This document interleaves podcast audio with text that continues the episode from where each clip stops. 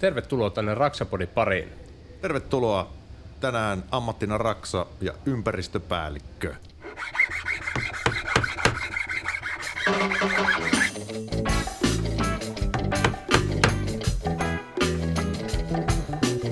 Ja man, you are listening to Raksaman Radio. Raksapodi. Yhteistyössä rakennusteollisuus. Tosiaan tänään meillä on aiheena ympäristöön liittyviä, eli meillä on ympäristöpäällikkö täällä meillä paikalla ja tämä tosissaan on rakennusteollisuuden kanssa yhteistyössä sitten tehty tämä kyseinen jakso. Ja toisella puolella pöytää mun lempiväri pukee tällä hetkellä, se on oikein kauniisti. Jarkko Nyyman, tervetuloa. Kyllä, juonteen kollegani herkistyy aivan runolliseksi jopa. Mä menin aivan hämilleen, koska mulla alkaa tämä lempinimipankki ole aika tyhjä sulle, kun mä oon tässä vuosien mittaan nimitellyt sua. Mutta sanotaanko nyt, että pöydän tuossa päässä Korson kyläkaraoke kilpailu kolmos sijoitettu Mirkku Merellä. Tervetuloa lähetykseen. Kiitos, kiitos. Mutta tosiaan päästään asiaan. Meillä on täällä ympäristö, ehta ympäristöpäällikkö paikalla. Meillä on NRC Groupin ympäristöpäällikkö Jukka Viitanen. Tervetuloa. Kiitos. Mahtavaa, kun pääsit mukaan. Ja, ja tota, päästään ottaa tämmöinen ammatti esittelyyn tai toiminimike tai nimike, miksi sitä nyt sanotaan varsinaista koulutusta ympäristöpäälliköksi, nyt ei varmaan suoranaisesti ole, mutta, tota, Ei ole. mutta tämä tehtävä, johon ajaudutaan, mutta kuitenkin ammatti, mikä on olemassa ja, ja, ja lisääntyvissä määrin varmaankin sen merkitys korostuu yritystoiminnassa. Kyllä. Et mahtavaa, kun mukana ja aletaan kolua ympäristöpäällikköä sitten. Mutta lähdetään liikkeelle ihan vaikka sinusta Jukka. Miten sä oot päätynyt nykyisiin tehtäviin ja mikä sun suhde rakennusalaan on? Miten on päätynyt? No tota, oikeastaan sillä ajautumalla. Ja, ja tota, ajautuminen tapahtui, tapahtui tota, opiskeluaikoina. Opiskelin geologiaa Turussa ja, ja tota, ei oikein töitä meinannut löytyä, löytyä Turusta ja mä lähdin sitten vaihto-oppilaaksi Tampereelle. Tampereella oli semmoinen kuin rakennusgeologian laboratorio teknillisessä korkeakoulussa siihen aikaan ja piti puoleksi vuodeksi mennä sinne, olisiko vuosi ollut 2000. Ja sitten mä, sit mä meninkin heti töihin siellä Tampereella ja, ja siitä lähtien on asunut Tampereella enkä mennyt enää takaisin Turkuun. Niin sillä tavalla ajauduin niin kuin Raksapuolelle puolelle hommia. Ensimmäinen työpaikka oli tosiaan kivenmurskauslaitoksella laadunvalvontaa Raidesepelille. Okei. No mielenkiintoista toi, siis joskus kukaan mun tuttu ei ole ikinä opiskellut geologiaa. Mä oon kuullut, että sitä voi opiskella. Kyllä. Ja lähinnä tämä, että mihin ne, mihin ne työllistyy, että voisi kuvitella, että ne tuolla haravoi tota nurmikkoa ja tekee langasta ruutuja ja tekee arkeologian kanssa yhteistyötä, mutta tota, varmaan sitäkin. Niitäkin löytyy, joo, Joo. kyllä. Aivan, mutta näistä voi päätyä myös teollisuuden pariin sitten. Joo, Nimenomaan. voi, voi, kyllä, kyllä. Itse lähinnä sen takia ää, innostuin, innostuin rakentamisen puolesta. Rakennusgeologihan tarjosi tarjos sellaisia näkymiä, että miten sitä geologiaa aika teoreettista ainetta voi soveltaa ihan käytännössä. Eli siellä olikin yllättäen tietoa tarjolla kaikista sellaisista jutuista, että miten geologia tarvitaan vaikka jossain tunnelirakentamis, pohjarakentamishankkeissa ja muissa tällaisissa, mistä taas sitten Turun yliopistossa ei puhuttu yhtään mitään, koska siellä perehdyttiin pelkästään siihen itse tieteeseen. ei mutta niinkään nyt kun sanot on ääneen, niin näin se täytyy ollakin. Et No näin kyllähän se pitää olla, kyllä. Et, tota, Joo. Suomikin on suhteellisen kallioinen tyyssiä, missä asutaan, että tällaista kiveä riittää, mutta sitten jos katsotaan pintaa syvemmälle, niin kyllähän sieltä löytyy sitten vaikka mitä. Joo. Minä, minulle se näyttäytyy kivenä, mutta ilmeisesti sulle sitten jonain muuna. Siellä on kaikkea muutakin, kyllä. Ja kallioitakin on eri laatusta, että kyllä sitä on niin kun päässyt erilaisiin muotteisiin sun muita kiinnittää, niin joskus tuntuu, että se murenee käsiin ja joskus tuntuu, että yhden reijän poraamiseen menee niin kuin kymmenen poronterää, että mm. siinä meinaa niin usko, usko loppuu, että vaikka omiin silmiin se kaikki näyttää aivan samalta. Joo, se on totta. ja Raidesepeliäkään ei pysty kaikkialla tekemään. että se on itse asiassa aika harva paikka, missä Suomella pyst- Suomessa pystyy tekemään raidesepeliä. että Siinä on kovat vaatimukset sellaiselle kivelle. niin, sehän täytyy kantaa aika, aika kovaa painoa ja kulutusta. Kyllä. Tärinää ja, Ja tärinää. kaikkea. Joo. Niin. Iskun kestävyys, kaikki muut sellaiset ominaisuudet, millainen siitä kivestä tulee murskattaessa, ettei se ole liian pitkämäistä tai liian litteätä, vaan se pitää olla niin kuin oikein, oikein muotokin sille kivellä vielä, kun se tulee pihalle murskauslaitoksesta. Totta. Joo. Ja ei saa olla liian hienoa, että sehän on tosi niin kuin järeitä kiveä myös, Kyllä. mitä siellä käytetään. Että Joo, pikkukiviä siellä ei ole ollenkaan. ei ole. Sä oot siis NRC Groupilla. Mitä NRC Group tekee? Minkä, minkälainen firma tämä on ylipäätään, jos vähän otetaan pohjaa, että missä sä oot töissä? No joo, mä ehkä, ehkä vähän johdattelin jo tuolla Raidesepelijutulla NRC Groupille. Tota, tota, NRC Grouphan on tosiaan ää, Suomessa hyvin vahvasti ää, raideinfran rakentamiseen ja kunnossapitoon keskittyvä yritys. Eli tota, noita valtion rautateiden rautatiealueita rakennetaan ja pidetään kunnossa. Sen lisäksi meillä on, meillä on tota, raitiotieosaamista paljon.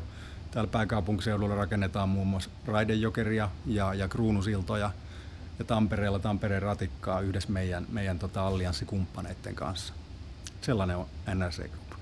Pääasiassa niin raideinfrassa Suomessa. Joo, Te- kyllä, kyllä. Niin, jul, julkisia hankkeita eikä niinkään yksityispuolen rahoituksella, vaan niinku näitä niinku valtiohankkeita. Joo, joo, pääosa on kyllä julkisia hankkeita, että tietysti niin kuin, ää, monilla isoilla teollisuuslaitoksilla niillä on niitä yksityisraidealueita, mutta, mutta kokonaisuudestahan ne muodostaa sitten aika pienen osan kuitenkin. Mm. Suomen 6000 raidekilometristä niin ei, ei ihan hirveästi ole yksityisraiteita. Onko tota, muistatko, olikohan asfalttiporukka tota, jaksossa, joka on tulossa tai mennyt, en tiedä missä vaiheessa tämä julkaistaan, mutta tota, ennen vanhaa oli, tota, kun Suomessa rakennettiin rautateitä, niin tota, oli nämä rautatieporukat vallotti aina koko kylän Kyllä. ja pisti sen sekaisin.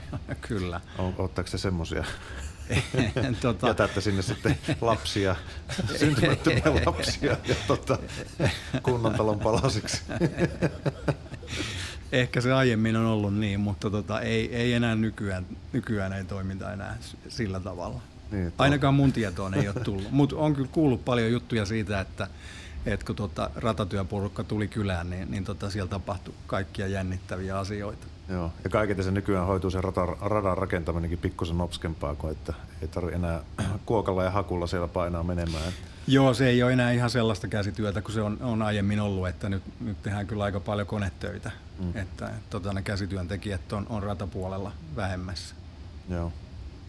Meidän on makeita laitteita tuolla, kun katsoo, kun noita ratoja rakennetaan tai huolletaan, niin siellä on vaikka minkälaisia vehkeitä laitettu kulkemaan niiden raiteilla, että kaiken näköisiä kaivinkoneita, kuorma-autoja ja niin Kyllä. siis se niin kuin kaikki mikä liikkuu tien päällä, niin on melkein sitten niin kuin sinne vaan laitettu sitten alapuolelle jonkinlainen kelkka ja sitten laitetaan sinne raiteille kulkemaan. Juu. siellä on erilaisia nostureita sun muita välillä ihan ihmetellyt, että miten tuo olisi mahdollista. Että Mm, Te totta. olette, te olette siis kuitenkin toimitte Pohjoismaissa vai ihan Joo, globaalisti? Suomi, Ruotsi, Norja on Joo. NRC Groupin toimialuetta. Ja, ja tota, norjalainen yritys, mutta, mutta Suomen liiketoiminnat, niin ne, ne on lähtöisin ää, VR Rata nimisestä yrityksestä, jonka norjalaiset osti vuonna 2019. Okei. Okay.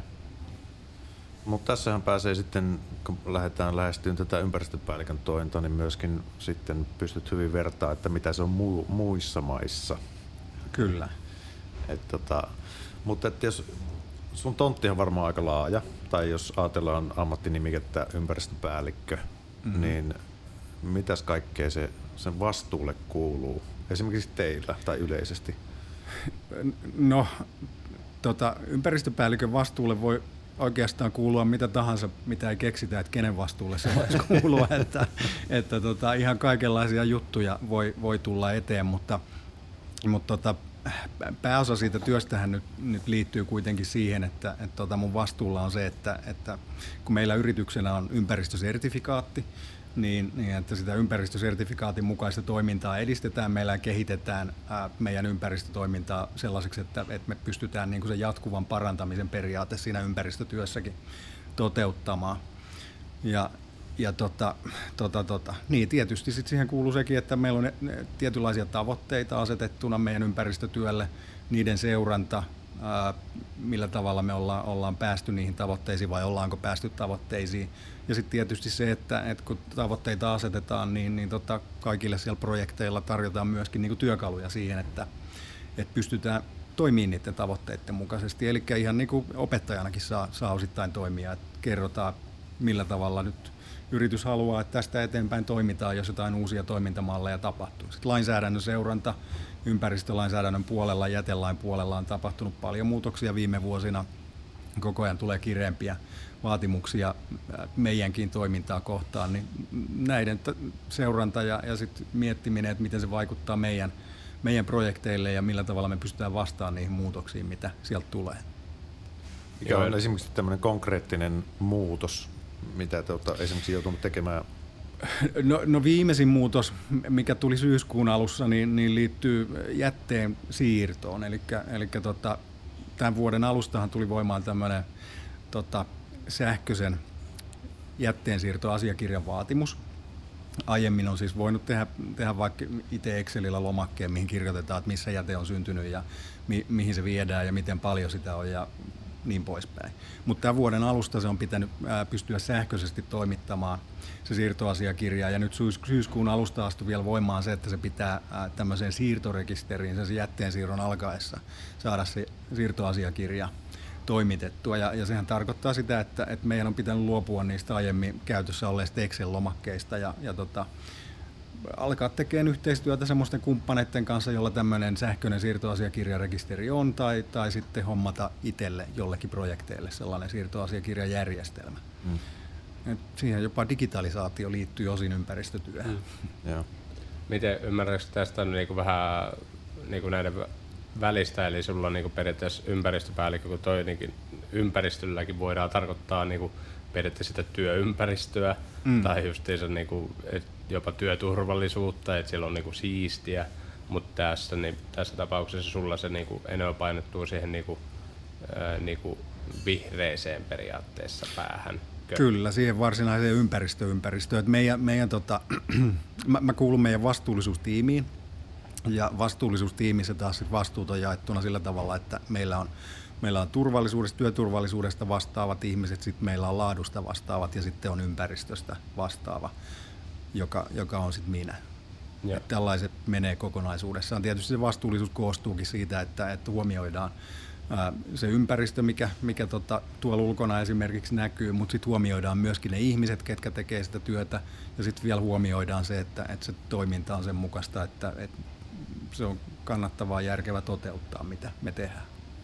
Kuuluuko tähän esimerkiksi, että jos te lähdette suunnittelemaan jotain ratahankkeita, mä nyt tiedän, että Suomessa on aika semmoinen rataverkosto, että tuleeko uusia linjoja hirveästi, mutta että liittyykö siihen tämmöisiä ikään kuin ympäristölupien kanssa tekemistä tai ikään kuin maaperätutkimuksia tai jotain tämmöisiä, onko se teidän vastuulla sitten No, Suomessahan ne yleensä menee, menee sitten taas niin kuin väyläviraston kautta, joka toimii tilaajana tässä. Että, et varsinaisesti ei tule mulle esimerkiksi tämmöiset luvitusasiat, mutta tota, ää, nythän parhaillaan on suunnittelussa esimerkiksi Turun tunnin juna, sitten Tampereen suuntaan vastaava nopeampi ra- raideyhteys ja vielä itäänkin on suunnitteilla sellainen, niin niiden ää, yhteyteen liittyy taas sitten ihan massiivisia ympäristöselvityksiä – tarkastellaan erilaisia vaihtoehtoja niiden, niiden raiteiden sijainnista, mihin ne laitettaisiin ja tota, että millaisia vaikutuksia niillä tulisi olemaan, miten niitä vaikutuksia pystyisi vähentämään. Ja siihen taas vaikuttaa esimerkiksi niin melu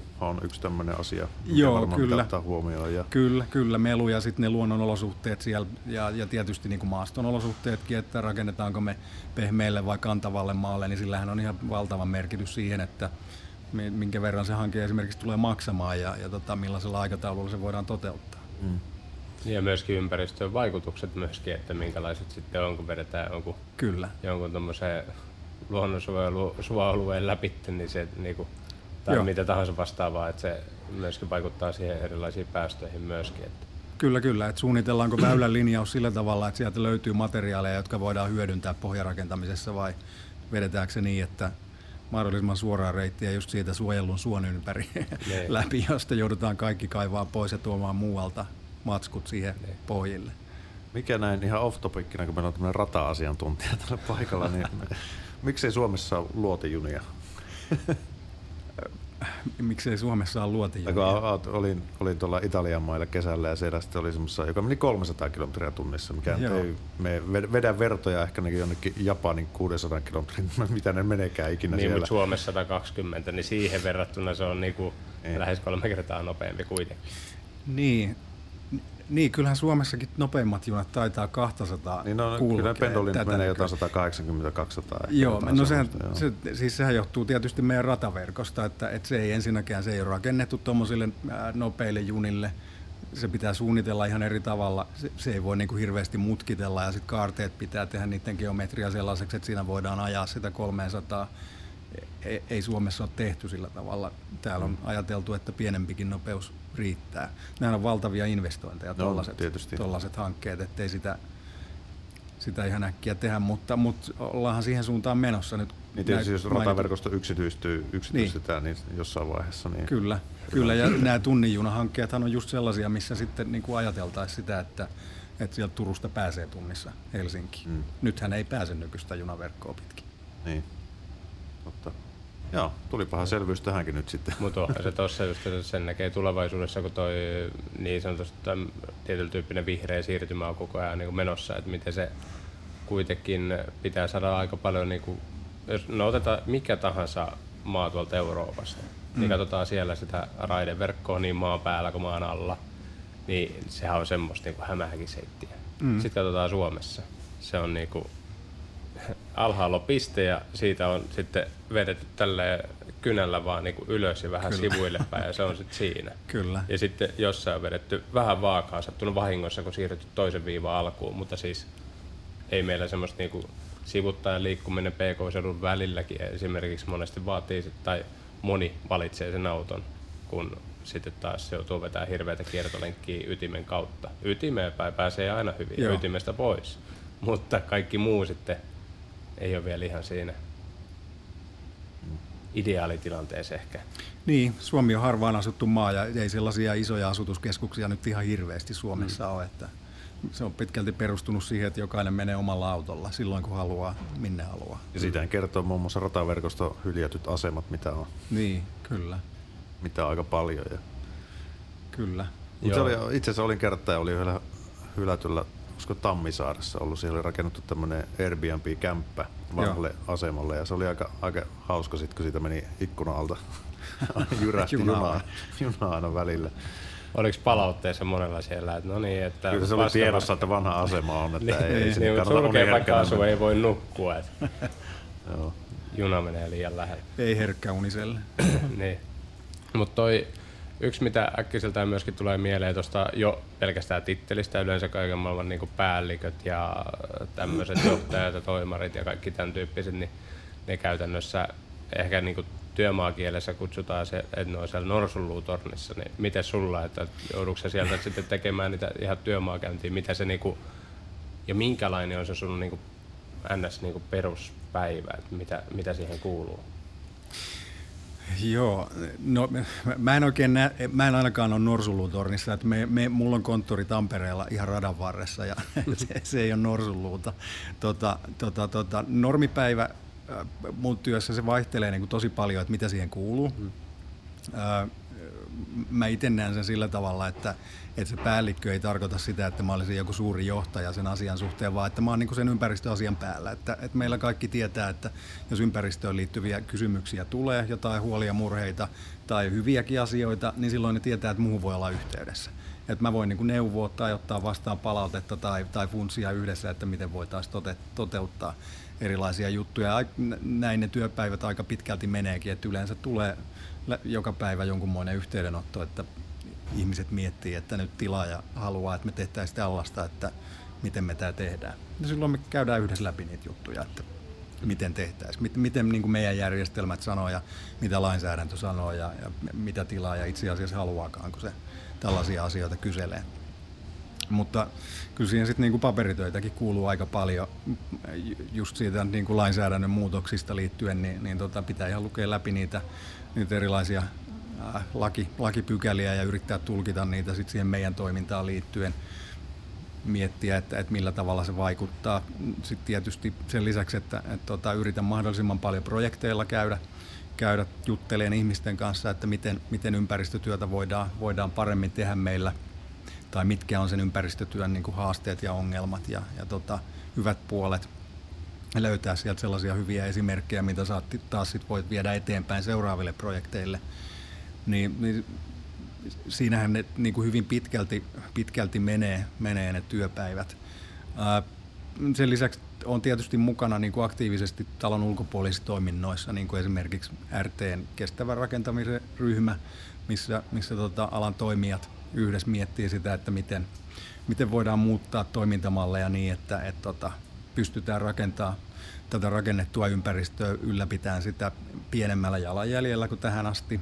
Sitten mä oon vielä Green Building Councilin toiminnassa mukana, mikä, mikä on kyllä ollut oikein inspiroivaa toimintaa ympäristöpäällikön näkökulmasta.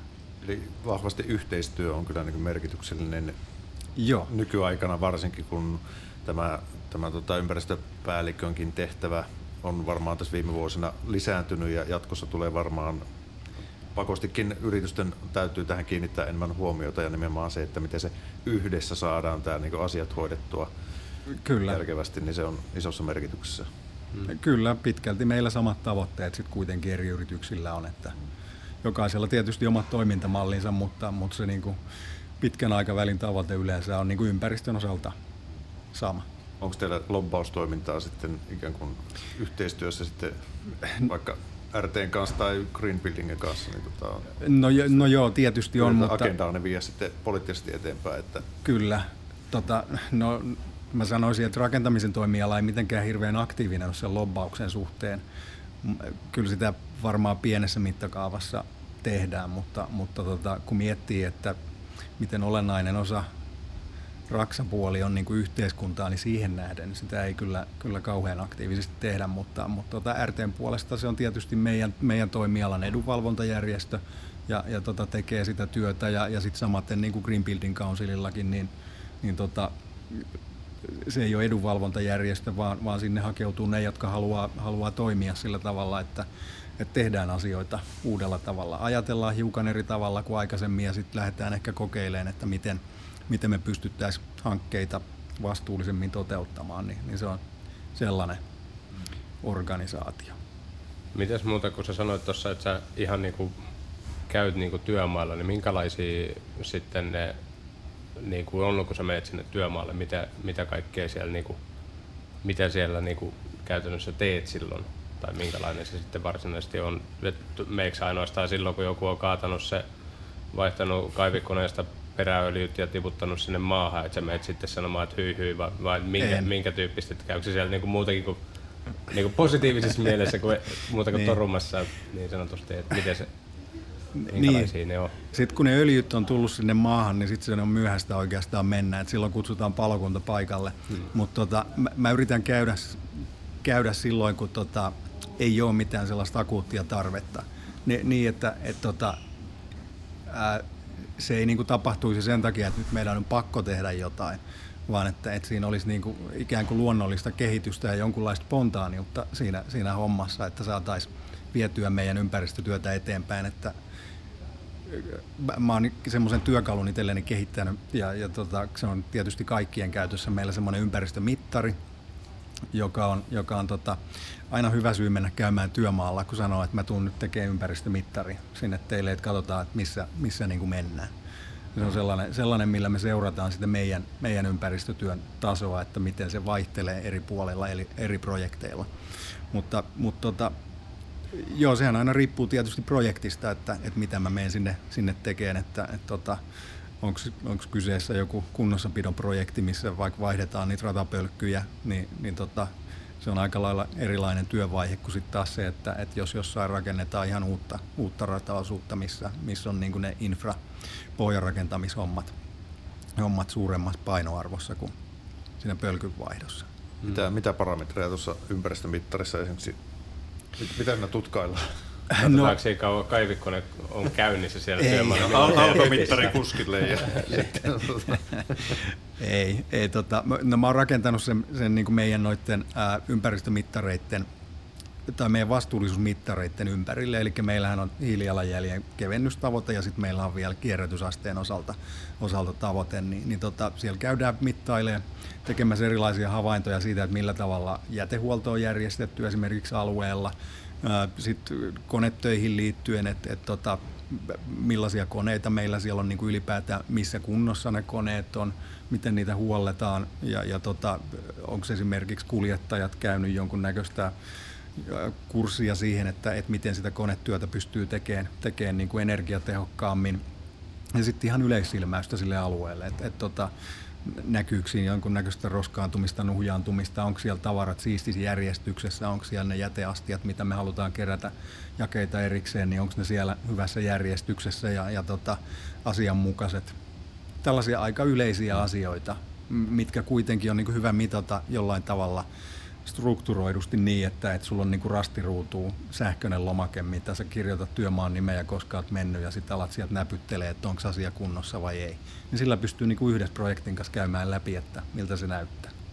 Niin ja mihin se projekti vaikka menee, että mietit tuossa justiinsa, kun on joku tämmöinen niin kuin uudiskohde tai vanha kohde, niin sä näet periaatteessa sen kaareen, että mitä siinä Kyllä. sitten on. Että esimerkiksi niin kuin TR-mittauksissa, kun pystytään piirtämään tosi TR-mittauksissa ainoastaan vain mitä itse harmittaa se, että koska silloin asetetaan eh, esimerkiksi tavoitteet jostain työn tilaajalta tai sitten rakennus siltä yritykseltä, joka rakentaa pääurakoitsija asettaa mm. vaikka, että, että keskiarvo ei saa mennä alle 95.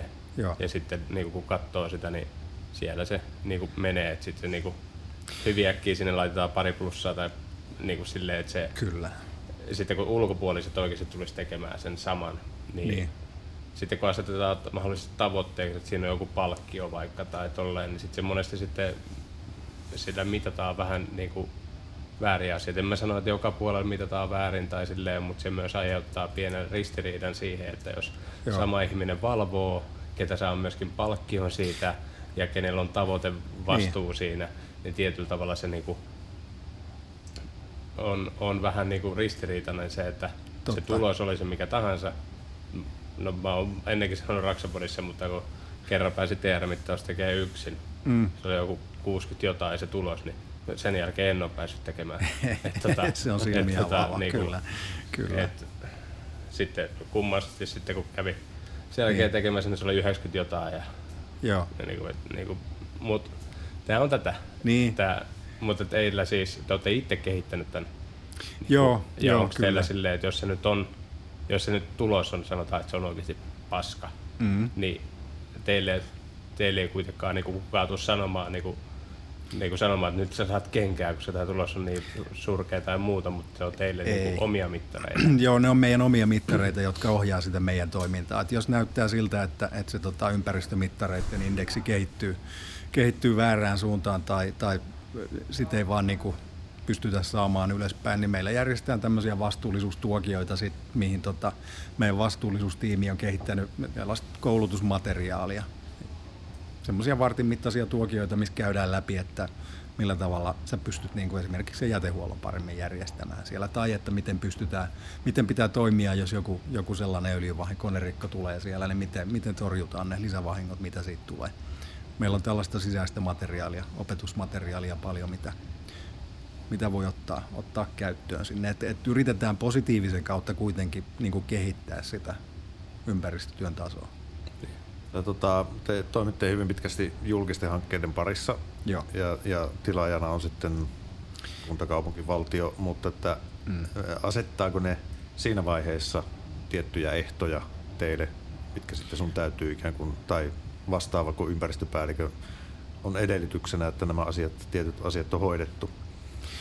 No perinteisesti ei, että tota, se on riittänyt, että lainsäädäntöä noudatetaan, mutta tota, nyt on kyllä ihan selkeästi ollut viime vuosina nähtävissä, että mä oon vasta kaksi ja puoli vuotta ollut NRC-groupilla ja siinä aikanakin on jo, on jo nähty ihan selkeästi, että et, tota, ne ympäristöasiat on noussut ihan eri tavalla ää, tota, omaan painoarvoonsa. Vaikka nyt sieltä Tampereen ratikalla, niin siihen kakkosvaiheelle sinne on tullut hiilijalanjälkitavoite, mitä ykkösvaiheella ei vielä ollut. Eli kiinnitetään huomioon siihen, että paljonko sieltä pääsee hiilidioksidia ilmakehään sen, sen ratikan rakentamisessa. Niin tällaisia on tullut. Samaten kruunusilloilla täällä Helsingissä niin on, on tota, todella kireet ympäristövaatimukset siihen, että miten, miten sitä hanketta tehdään, vaikka on niin kuin massiivinen hanke kaupungin ytimessä, niin tota, siellä oikeasti kiinnitetään paljon huomioon siihen ympäristötyöhön. Joo, tietysti kun meren päällä vielä tehdään osittain ja muuta, Kyllä. niin voisi, että siinä on, voisi kuvitella, että siinä on jotain omiakin vesistöön liittyviä Joo. juttuja otettava huomioon. Mutta myöskin varmaan ihan EU-tasolla tulee jotain määräyksiä tai velvoitteita yrityksille. Joo, joo, kyllä. Tietysti niin kuin, äh, lainsäädäntöhän pitkälti tulee, tulee EU-tasolta. Jos nyt vaikka sitä jätelakia miettii, niin sehän tulee jätedirektiivistä ja jätevaatimuksista, mutta, mutta sitten niin esimerkiksi sijoittajien kautta, mikä nyt vaikuttaa rakennusalan pörssiyhtiöihinkin, niin on tietysti EU-taksonomia, joka nyt on tullut viime vuonna.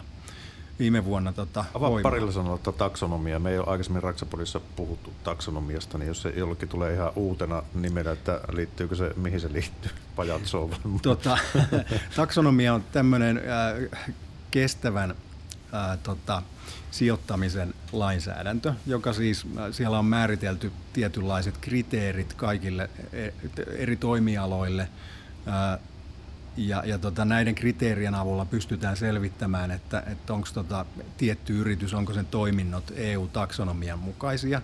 Ja, ja tota, ne kriteerit perustuu taas sitten niin kuin ympäristöasioihin, eli siellä on kuusi kappaletta sellaisia, sellaisia äh, tota, ympäristö osa-alueita, jotka, jotka pitää täyttyä, että, että yritys täyttää sen taksonomian vaatimukset. Ja tosiaan tota, tämä taksonomia tulee nyt sit niin kuin isoilta sijoittajilta, ää, esimerkiksi pankeilta, vakuutusyhtiöiltä, erilaisilta muilta institutionaalisilta sijoittajilta, niin edellyttää sitä, että, että tota, kun ne tekee näitä isoja tai, tai sitä sijoitustyötään, niin niiden pitää tarkastella niistä sijoituskohteista, että, että onko se sijoituskohteen toiminta EU-taksonomian mukaista.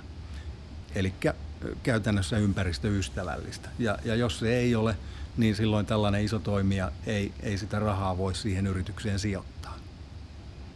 Ja käytännössä jos huomaa, että se laskee jonkun raja alle, niin sitten käytännössä se joutuu myydä osakkeet ja ostaa jotain muuta. Niin, ky- kyllä, siis on, on to, sellainen riski on olemassa, että, että yrityksestä voi tulla ei-haluttu sijoituskohde, jos se ei täytä niitä, niitä EU-taksonomian kriteereitä. Mutta tämä, tämä niin osoittaa sen, että, että tavallaan se työn merkitys ja, ja toimen, toimen merkitys on myöskin ehkä jossain määrin oli jossain vaiheessa käytännössä on enemmän pakko yrityksillä Niin. alkaa perustaan toimia, jotka ottaa asioita huomioon tässä tasossa, kunnes siitä tulee sitten, jos on fiksu yritys ja haluaa olla edelläkävijä, niin siitä saa myöskin markkinaedun tai Kyllä. että, että no, kilpailuvaltin, jos sanotaan näin. Niin, ja yleensä asiat on helpompi tehdä silloin, kun ei ole vielä pakko. Että sit siinä vaiheessa, kun sun on pakko tehdä jotain, niin, niin se usein aiheuttaa enemmän tuskaa. Niin, jälkijunassa huutaa, että me, me, mekin ollaan, mekin ollaan. Niin, kyllä. Tämä itse asiassa mä jonkin verran seuraan tuolla noita ryhmiä, näitä eri sijoittajaryhmiä sun muita. Ei, ei ole itsellä rahaa laittaa mihinkään osakkeisiin, mutta tota, no muun muassa Facebookissa mun mielestä siellä on muutama, muutama hyvä ryhmä näistä, mutta sielläkin sitten lukenut moni, kun haaveilee, ehkä jonain päivänä on vähän semmoista siivua, jota voisi sitten laittaa, laittaa johonkin osakkeisiin ja ymmärtäisi niitä ehkä enemmän. Niin Tästä voitaisiin siellä- puhua ihan omaa jaksoa Niin. tästä sijoittamisesta, että kyllä se niin köyhän kannattaa sijoittaa eniten. niin ja vakuuttaa, köyhän kannattaa vakuuttaa. Ö, mutta siis se, että sielläkin siis lähtökohdallisesti monesti ö, suositellaan, että, että, niin kuin, että varmimmat kohteet niin sanotusti on sellaisia yrityksiä, jotka ottaa sen niin kuin ympäristöasian niin kuin vakavasti tai käyttää uusiutuvia tai muuta vastaavaa tämmöistä niin kuin mm. toimintaa, koska sitten ne perustelee se sillä, koska vielä kun ei ole niin paljon pakkoja tai mahdollisia sanktioita tai tämän tyyppistä toimintaa niin kuin EU-tasollakin, niin sitten taas siinä vaiheessa, kun niitä tulee enemmän, Niin. niin yhtäkkiä ollaan siinä tilanteessa, että vaikka se joku firma X, joka niinku, niinku teki kaikin niin ympäristöystävällisesti, mitä ikinä voi, niin ei siitäkään tehnyt silloin parasta voittoa. Mutta sitten yhtäkkiä, kun kaikille muille isketään kertaheitolla se sama paine, Kyllä. ja tämä toinen sitten on jo tottunut siihen käytäntöihin sun muihin, niin se äkkiä sitten nousee sieltä, se osakearvo niin nousee.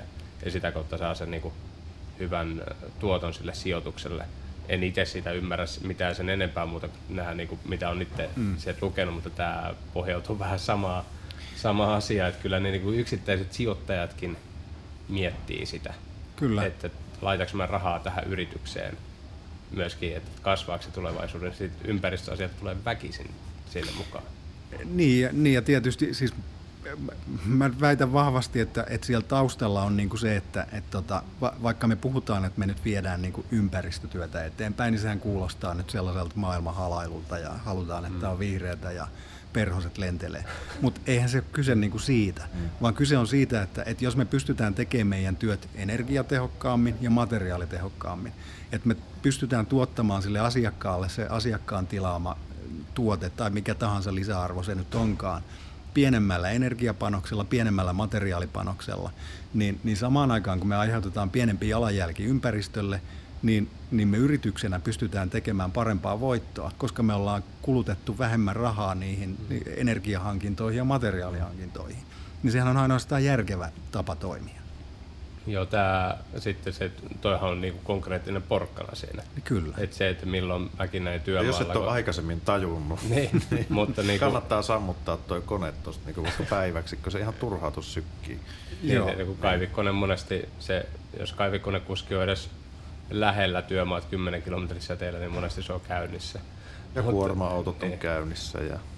Mutta, niin. mutta tässäkin se, että missä vaiheessa esimerkiksi yhtäkkiä niin kuin räjähti täysin niin kuin työmailla energiajäte. Et silloin kun mä aloitin ura, siellä oli raudalle on aina ollut oma, koska raudasta taas, raudan kierrätys on todella järkevää, koska yritykset saa rahaa siitä takaisin. Kyllä. Et siitä, niin kuin, kun ne tulee hakemaan sinulle sen lava, joka on täynnä rautaa, niin ne vielä maksaa sulle siitä. Että se, se on niin kuin todella kannattavaa. Ja siitä, jos haluatte työmaa saada jonkun mestarin vihaseksi, niin näyt, näytelkää edes, että heitätte sinne johonkin muualle lavalle is, iso rautanippuun, niin kyllä se mm. nopeasti tulee huutoa. Mutta se on ihan ymmärrettävää, että se, siitä saadaan rahaa. Mutta sitten tämä, kun tuli energiajäte, niin kyllä se yhtäkkiä siis se siitä että niin kuin todella isosti siellä työmaalla uutisoitiin ja sitten kun työmaalla perehdytettiin, niin ihan suoraan siellä joka ikinen mestari valvoi sitä ja niin kuin, niin kuin, että oli tosi tarkkaa, että se mikäli se on suikin mahdollista, että se menee energiajätteeseen, niin se laitetaan mm. siihen. Ja monella työmaalla ne sanoi, että kun se tosissaan oli se joku kolme, neljä kertaa halvempaa, en tiedä mitä se oli todellisuudessa, mutta niin kuin reilusti. Ja isommalla työmaalla puhutaan niin kuin kymmenien tuhansien eurojen säästöistä, eikä Joo. vaan muutamasta tuhannesta, vaan niin kuin kymmenistä tuhansista säästöistä. Ja sitten kun puhutaan kymmenistä tuhansista säästöistä, niin se tarkoittaa ihan suoraan, että se tulee vaikuttamaan myöskin niiden niin kuin työjohtajien sinne loppukädessä niin kuin palkkioihin. Joo. Mutta sitten se on mikä mun mielestä on hassu, että sitten taas se itse työntekijäporukka, ketä laittaa ne sinne, niin monella sitten on silleen, että totta kai se pitää tulla kotoa se, että koton niin kuin mm. asenne siihen, mutta taas semmoinen, että okei, toi on noin pitkällä toi energiajätelava, tässä on se sekajäte, mä heitän nämä kaikki tähän, jos niin. sulla ei ole silleen niin kuin, välttämättä asenne tai siinä mielessä saa sitä niin kuin pelote. itse hyvää tai ole pelotetta tai muuta, niin kyllä se sit, kannatko sitä pussukkaa sinne pidemmälle vai lähemmäksi, niin on sitten... Joo, Ky- kyllä omaakin käyttäytymistä vahvasti laiskuus mm. ohjaa, että tiedän siitä semmoisen hyvän neuvon, että jos se sekajätelava viedään sinne kaikista kauimmas, niin siinä matkan varrella sitä kuormaa yritetään jo vähän keventää sillä tavalla, että lajitellaan niihin muihin mm. jäteastioihin, mitä siinä matkan varrella on, niin että sitä sekajätettä syntyy vähemmän. Käytännön, käytännön temppu. Kyllä. Mites, onko maitten välillä eroja ikään kuin teidän ton, työskentelytontissa tai siitä, että onko siellä kansallinen säätely sitten lepsumpaa vai kireempää? Tota, no, no meidän kolmessa toimintamaassa lainsäädännössä ei, ei niinkään ole, ole suuria eroja, mutta, mutta tota, kyllä Norja on pisimmällä Pohjoismaista siinä niin sanotussa vihreässä siirtymässä, että, että siellä käytetään, käytetään tota paljon enemmän näitä niin sanottuja pehmeitä arvoja silloin, kun valitaan esimerkiksi urakoitsijoita jonkun hankkeen toteuttamiseen, että, että siellä on siellä on jo ihan niin kuin arkipäivää se, että meillä on päästöttömät työmaat ja meillä on jätteettömät työmaat ja, ja muuta tällaista Norjassa mitä taas sit Suomessa vasta pilotoidaan ja, ja suunnitellaan. Mitä tarkoittaa jätteetön työmaa? Koska minusta tuntuu sille, että työmaallakin se kierrätys on vähän, riippuu hyvin paljon työmaasta. Mitä tarkoittaa jätteetön työmaa? No sehän on tietysti määritelty e, erityisellä tavalla se jätteetön työmaa, mutta käytännössä se tarkoittaa sitä, että, että sieltä ei niin kuin mitään sellaista ylimääräistä jätettä synny, mikä, mikä tota, ensinnäkään lähtee kierrättämättömänä niin, että, että tota, ää, se päätyisi esimerkiksi kaatopaikalle, vaan se kaikki jäte ensinnäkin syntypaikka lajitellaan siellä mahdollisimman materiaalitehokkaasti toimitaan. Ja sitä se tarkoittaa, mutta, mutta kyllähän niin kuin aina jonkun verran hukkamateriaalia syntyy, syntyy tekemisessä. Sehän tarkoittaa, että se, ole, se ei ole mikään pikkujuttu saada tuommoinen aikaiseksi, että sehän lähtee ihan siitä logistisesta suunnittelusta mm. ja tilaajayhteistyöstä ja kaikesta, että tuommoinen että, että saadaan aikaiseksi. Mutta onhan se tuossa taas sitten monella yrityksellä on myöskin niin päin, että jos niinku kipsit halutaan takaisin, erilaiset uretaanilevyt, ne palasetkin halutaan takaisin, mm. villat halutaan takaisin, ja niitä pystytään niinku, ihan niinku suoraan saamaan sitä, niinku, ei nyt ihan sataprosenttisesti hyödyntää sitä, mutta siis tosi isoissa määrin. Meillä oli joskus aikaisemmin, puhuttiin kipsilevystäkin, niin että ne 20 prosenttia siitä on aina niin kuin vanhaa kipsiä siinä seassa ja se pystyttäisiin nostamaan todella paljon isommaksi. Siinä jos, vaan, yksi, jos vaan yksi ongelma, tavaraa. Jos vaan niin. sitä tavaraa tulisi. Että se on niin kuin isoin niin, heillä. Kyllä. Niin kuin, että, ja kuinka paljon itsekin on joutunut heittämään niin kuin tuohon suoraan sekajätteeseen kipsiin. Mm. Siis niin kuin, varmasti niin kuin yhden kuorma-auton tuommoisen lavan verran, koska siis aika harvalla työmaalla sitä on. Nykyään sitten, kun on oma yritys ja me tehdään niin kuin pienempää urakkaa ja sitten monesti sit me otetaan itse ne niin kuin kipsijätteet kyytiin, niin sorttiasemallahan se on joo, mahdollista. Joo, kyllä. Ja sit, niin kuin mä, niin kuin jätekustannukset on aina urakoissa laittanut suoraan, että jätekustannukset sorttihinnasta on mukaan, mm. se mitä ne meille maksaa. Joo. Ja sitten jos asiakas sanoo siitä, että joo, ei, ei tota suostu maksaa siitä tai ei jotain muuta vastaavaa, että hän haluaa tehdä itse, niin sitten mä sanon, että no sit voit viedä itse, mutta jos me viedään ne jätteet, niin se menee tuonne sorttiin ja sitten niinku siellä on helppo heittää ne. Kyllä. Se on tehty niin kuin helpoksi meille, että totta kai kyllä se kaatopaikalle voisit mennä avata ovet ja panna kaasu pohjaan, mutta tota, niin, siitäkin niin. Voisi, se maksaa taas enemmän totta. kuin sillä sortissa se, se maksaa aina enemmän. Joo. laitteleminen. Mm. Onko teillä minkälainen tiimi teillä on niin ympäristöpäällikön alaisuudessa? No alaisuudessa ei ole yhtään, okay. tota, mutta meidän vastuullisuustiimissä on viisi henkeä no. täällä Suomessa. Joo. Minkä kokoinen ja, yritys teillä on Suomessa? Kuinka paljon teillä on henkilöstöä? Että... Meillä on tuhannen hengen organisaatio täällä, täällä, Suomessa, jotka tekee, tekee näitä hommia. Ja tota, tota, tota. Niin me, meillä on äh, siis toimitaan siellä ra- raitiotien rakentamisen puolella, sitten rautatien rakentamisen puolella, rautateiden kunnossapidossa ja sitten meillä on vielä, vielä tota materiaalidivisiona, mikä, mikä tuottaa rautatie erityisiä materiaaleja, joko valmistaa itse tai sitten tuo niitä, niitä maahan.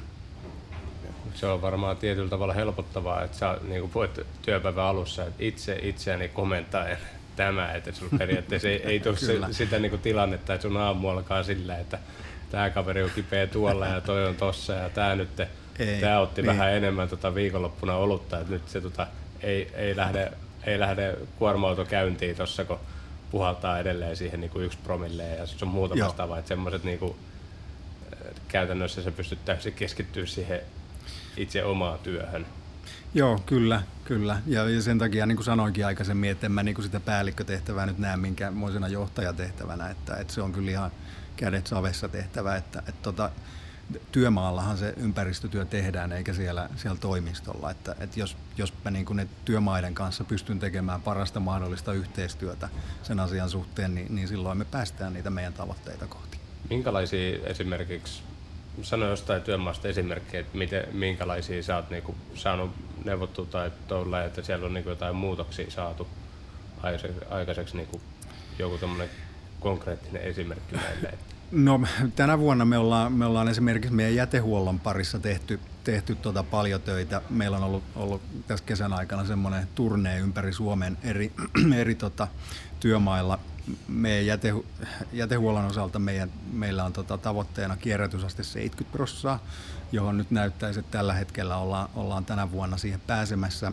Mutta siihen on liittynyt oikeasti tosi paljon sitä, että et, tota, mennään sinne työmaalle, sitten kerätään sieltä porukka kasaan, käydään läpi yhdessä niitä jätehuoltoon liittyviä asioita, millaisia jätejakeita teidän työmaalla syntyy tällä hetkellä, onko teillä oikeat keräysastiat niille, onko keskusteltu meidän jätehuoltourakoitsijan kanssa, että miten ne saadaan tehokkaammin sieltä talteen, ää, ihan niin kuin tällaista. Miltä se, miltä, miltä se näyttää tulevaisuus, jos ajattelet ennustajaeukkona vaikka vie vuoden päähän, niin tota, miltä esimerkiksi teillä mitäs kuvittelet, lisääntyykö tämä tontti, tämän alueen hommat vai tota, edetäänkö tällä ja, ja mukaudutaan? Niin on vaikea. Ympäristöarvothan arvothan varmaan, tai siis toimet varmaankin kiristyy tässä niin ehkä tulevaisuudessa mitä enemmän ja enemmän, mitä ka- ka- kauheimpia uutisia kuunnellaan koko ajan, että ilmasto lämpenee ja ääriilmiöt lisääntyy ja varmaan painetta siihen, että yritetään jotain toimia tehdä, oli ne sitten perusteltuja tai sitten hökästyjä. Että.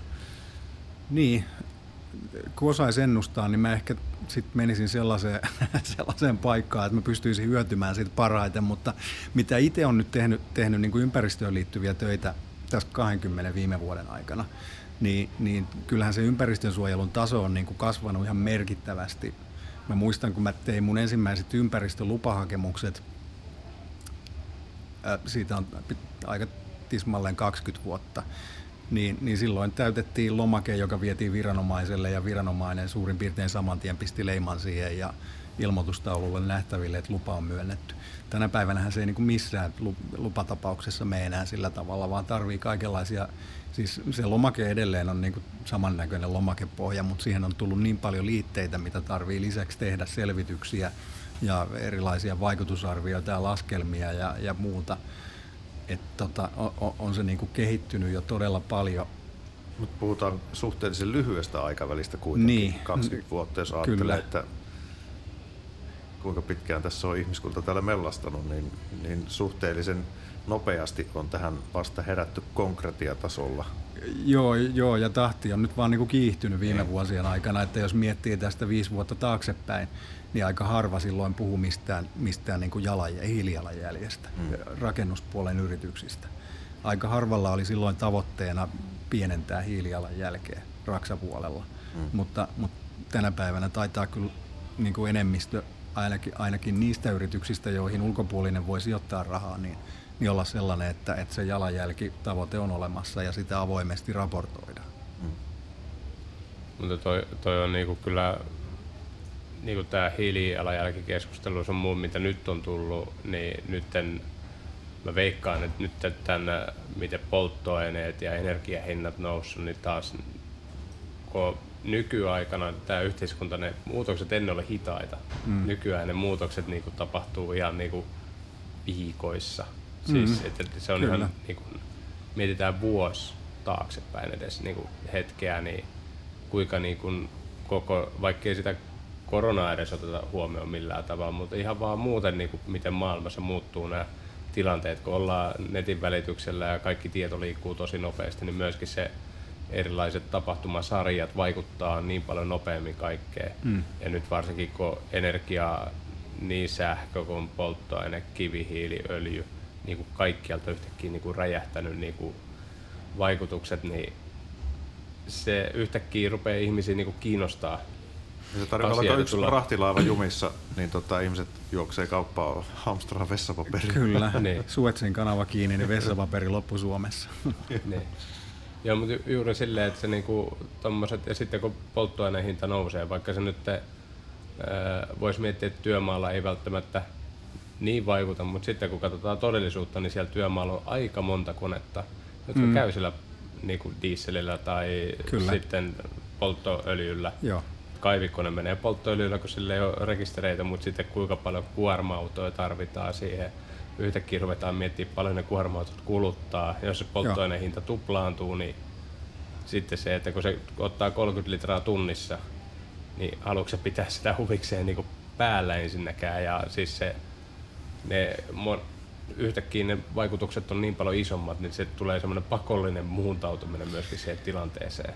Niin, niin se on hyvä esimerkki siitä, että, että raha voi myös ohjata sitä ympäristötyötä. Että samaan aikaan kun ne, ne polttoainekustannukset esimerkiksi nyt vaikka vuoden aikana on tuplaantunut, niin kyllähän se niin ohjaa kaikkia miettimään sitä energiatehokkaampaa, järkevämpää toimintaa, jolloin niin haetaan niitä tapoja tehdä se vastaava työ, mitä aiemminkin on tehty, mutta niin kuin pienemmällä koneen ää, käyttötuntimäärällä niin, niin silloin meidän polttoainekustannukset vähenee ja samaan aikaan meidän hiilijalanjälki pienenee. Ja koneiden huoltotarve pienenee. Ja... Sillä on monia muitakin vaikutuksia, muun muassa tuo huoltotarve jo on yksi. Sitten Ny- Nyman nyt, sulla on jotain tosi fiksua, kun katselet sieltä syvälle otan- silmiin, mä- kuin rakastuneena, niin kerro nyt, mitä sulla on mielellä. Kyllä se meidän ensin rakkauden huuma on Mikko mennyt monta vuotta sitten. Mutta ehkä tässä itse suoratin toimii. Aina ei kannata aukaista suuta, kun tulee joku juttu mieleen. Sen tässä on oppinut te- tekemisen ohella. Mut mitä muita niinku erilaisia mittareita tämmöisessä niinku on, koska itsellä kokemuksessa se, että kaupunkiympäristölautakunnassa tuossa Vantaalla, niin se tota, erilaisia, nähnyt mitä kaupungissa virkamiehet tekee erilaisia mittareita. Mm-hmm. Jotkut mittarit on ihan niinku ok ja ne on niinku selkeitä, että halutaan vaikka lisää niinku tehokkuutta keskustaa, että halutaan vaikka lisää sinne niinku enemmän asuntoja per neliö. Sä pystyt sen mm. mittaamaan. Onko tullut se tavoitettu määrä? On tai ei ole. Mutta sitten jotkut ne mittarit on semmoisia, täytyy kyllä myöntää, että, että niissä ei ole niinku päätä eikä häntää, jossa ei ole selkeästi niinku asetettu mitään, san, niinku, että joku vaikka, että, että halutaan Vantaasta niinku ympäristöystävällisempi. Ja sitten siihen vastaus on, että ollaan onnistuttu.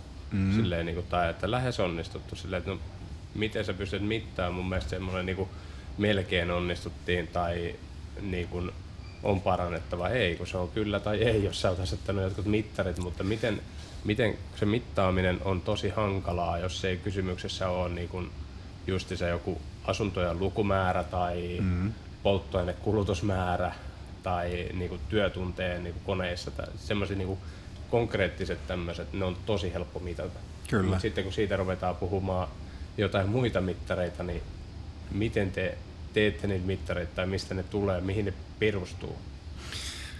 No, no mä itse olen sitä mieltä, että niiden mittareiden pitää olla niin kuin mahdollisimman yksinkertaisia ja helposti selitettävissä ni, niin, että si, siihen ei niin kuin jää sellaista tulkinnanvaraa ja epäselvyyttä, että mitä tämä nyt edes tarkoittaa ja, ja mitä mun pitää tehdä, että mä voin tähän vaikuttaa. Meillä NRC Groupissa on kaksi ää, tota, ympäristötyön mittaria. Ne on meidän kierrätysaste ja sitten se on meidän hiilijalanjälki. Ja, ja niille molemmille on myöskin niin kuin tavoitteet asetettu, että sen kierrätysasteen pitää olla vähintään 70 ja hiilijalanjäljen pitää vuositasolla 10 prosenttia vähentyä. Ja tämähän nyt tarkoittaa sitten eri asioita meidän eri projekteille ja eri liiketoimille, koska ei, ne kaikki ei toimi tismalleen samalla tavalla. Osa projekteista on sellaisia, että ne liikkuu kovasti, niille ei ole mitään kiinteää toimipaikkaa yhtään missään, vaan ne käy tekemään jonkun jutun ja siirtyy seuraavaan paikkaan. Ja sitten taas meillä on joku sellainen pysyvä kiinteä toimipaikka jossain, missä niin kuin on vuosikymmenet tehty sitä samaa hommaa siellä yhdessä paikassa. Niin sehän on ihan selvää, että näissä on niin kuin erilaiset mahdollisuudet toteuttaa niitä, niitä tota ympäristömittareihin vaikuttavia asioita.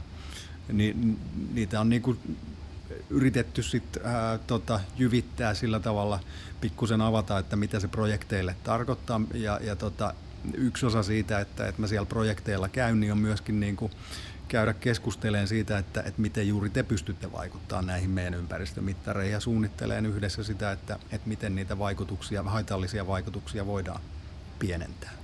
Se, sellaiset on meidän ympäristömittarit. Tuossa tuli just hyvä esimerkki se, että joku porukka, joka liikkuu tuolla kylillä, niin sitten se joka työmaa on vähän erilainen, niin se on hankala verrata Joo. niitä arvoja, niin Kyllä. että niinku keskenään tehdä vähän eri työtä ja sitten vaan sanotaan, että joo, että siinä onnistuttiin tai ei onnistunut. Nyt joku tämmöinen just tässä samassa niin. työpisteessä, niin siinä Onko siinä tuohon hiilijalanjälkeen olemassa jotain ohjeistusmittaria, minkä perusteella teki teette omat laskelmanne vai eikö se koostu kuitenkin aika monesta lähteestä sitten, jos aletaan vaikka jonkun työmaan hiilijalanjälkeä laskeen, niin kyllähän siinä on aika monta asiaa, jotka siihen vaikuttaa, että miten se lasketaan ylipäätään. Joo, joo, no siihen onneksi on olemassa standardit, että miten, miten se tehdään. Me tehdään semmoisen GHG-protokollan mukaan meidän hiilijalanjälkilaskelmat, mutta sitten taas se tieto, mitä, mitä tota, pitää kerätä sitä varten, niin, niin sehän tulee monista eri lähteistä, että tietysti mistä me ostetaan polttoainetta, sieltä saadaan tietoa, mistä me ostetaan sähköä, kaukolämpöä, sieltä saadaan tietoa, mutta sitten vielä ne kaikki materiaalit, mitä me käytetään siinä, niin niillä jokaisellahan on oma jalanjälkensä, niin miten se kaikki tieto kerätään ja onko se edes olennaista kerätä se tieto meille, niin tota, kyllä siinä niin pohdittavaa on paljon. Minkälaisille tyypeille suosittelet ympäristöpäällikön hommia tai vastaavissa toimissa toimivaa tota, ammattinimikkeellä, niin tota, minkälainen, minkälainen on hyvä kollega? No hyvä kollega on sellainen, joka on niin kuin, ää, tota, aina valmis oppimaan uutta, kiinnostunut erilaisista asioista ja, ja tota, ää, tykkää pysyä liikenteessä. sellainen. Ja, ja semmoiset, ketkä ei ole noita, niin ei kannata Niin, niin no tietysti tota, tämä ehkä nyt on pelkästään mun kokemus, että mä varmaan on ajautunut vaan tällaisiin paikkoihin, missä on pitänyt paljon, paljon liikkua, että kyllä mä luulen, että sellaisiakin on, jossa, jossa tota, pysytään enemmän paikalla ja keskitytään jonkun tietyn pysyvän, pysyvän tota, esimerkiksi tuotantolaitoksen ympäristöasioiden valvomiseen ja suunnitteluun. Siinä nyt tietenkään ei tarvitse niin paljon liikkua ja, ja sitten ehkä, ehkä se katsantokanta voi olla niin kuin kapeampi, että mietitään just vaan sen yhden tuotantolinjan tai laitoksen ympäristövaikutuksia. Niin, Et hyvin toimialakohtainen toiminkuvakin varmasti Joo, kyllä. tälle, tällä ammatilla. Mutta kyllä tässä sunkin ammatissa taitaa myöskin olla se, että, että se myöskin tietyllä tavalla varmaan mä veikkaan, että se heijastuu myöskin siitä asenteesta, että sä oot niinku hake, tommoseen mm. joutunut, hakeutunut, päässyt. Että se, että kyllä se varmaan kotonakin teet tietynlaisia niinku, sen kaltaisia päätöksiä, että tuskin se, se on kuitenkin ihmisten pitkää työuraa tekevät on tosi hankala vetää tietynlaista roolia, jos pitää työpaikalla olla esimerkillinen niin kuin tietyllä tavalla tehdä. Ja niin. sitten sanoit, että ehkä näin ja kotona sitten kaadetaan viemäristä moottoriöljyt ja sitten heitetään kaikki sekajätteeseen. Ja silleen, että se, niin kuin, kyllä se varmaan helpottaa sitä työskentelyä, se on niin kuin, periaatteessa ihan iskostunut siihen omaan niin kuin, asenteeseen. Joo, joo, et sä oikeastaan pelkästään kahdeksan tuntia päivässä voi olla kiinnostunut niistä ympäristöasioista. Kyllä siihen pitää jonkunmoinen sellainen kiinnostus olla. Ei tarvitse olla vihreän puoleen jäsenyyttä. Ei, ei, ei, mulla ei ole. niin. Mikko, meillä on täällä pesukestävä sosiaalidemokraatti. Tota. Joo. Mutta vi, vihreät, vihreät arvot ja tavoitteet kuuluu kyllä kaikille. Että myöskin kyllä. se, että se monesti se on pieniä päätöksiä ihan, ihan vaikka siitä työmaalla, mm. että kannaks mä nyt tämän tonne työmaan toiseen päähän sekajätteeseen vai Kyllä. kevennäkö taakkaa puolessa välissä, että laitan Kyllä. nämä puut tuohon puulavalle. Niin. Et tota, toi oli ihan niinku nerokas vinkki siinä mielessä, koska taas monesti käy työmaalla siten, että sekajät, että sinne kun tulee eniten tavaraa, se tyhjennetään useiten ja sitten se on mahdollisimman helppoa paikkaa tyhjentää mm. ja sitten se on se kaikkein lähi. Mm. Kyllä. Et jos se tehtäisiin ihan täysin päinvastaisesti, että okei, sen sekajätelavan hakeminen olisi aina haastavempaa, mutta ei sinne menisi jätettä niin paljon, niin. jos se on siellä ihan tontin perällä. Juuri näin. Loistavaa. Kiitos Jukka vierailusta. Mä uskon, että meillä tässä on aika tehokkaasti käytetty tämä lähetysaika nyt. Joo. Saatu. Kyllä tässä on itse taas viisastunut ja, ja tota, nämä herättää aina pienet asiat herättää aina uusia näkökulmia asioihin, että mitä muutoksia voi jokainen tehdä itse ja mitkä muutokset on mahdollista sitten isommassa mittakaavassa. Niin tota, erittäin valaiseva keskustelu. Hyvä. Kiitos keskustelusta ja kutsusta. Kiitos. Tästähän me jatketaan taas sitten ensi viikolla. Moro. Morjes. Moro.